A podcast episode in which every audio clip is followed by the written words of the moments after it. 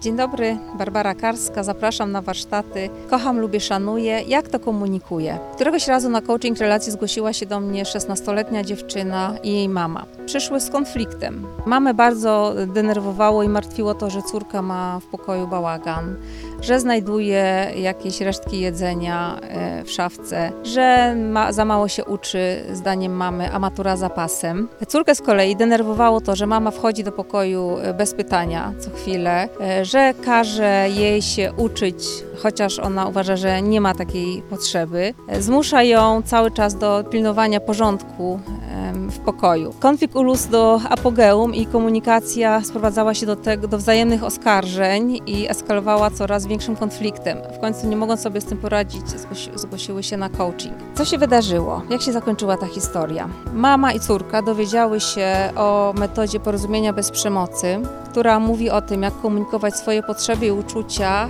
e, bez agresji, e, z uwzględnieniem mm, potrzeb też drugiej strony.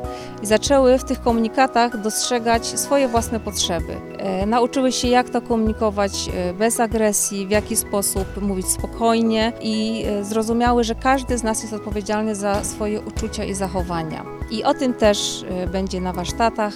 Kocham, lubię, szanuję. Jak to komunikuję? Zapraszam.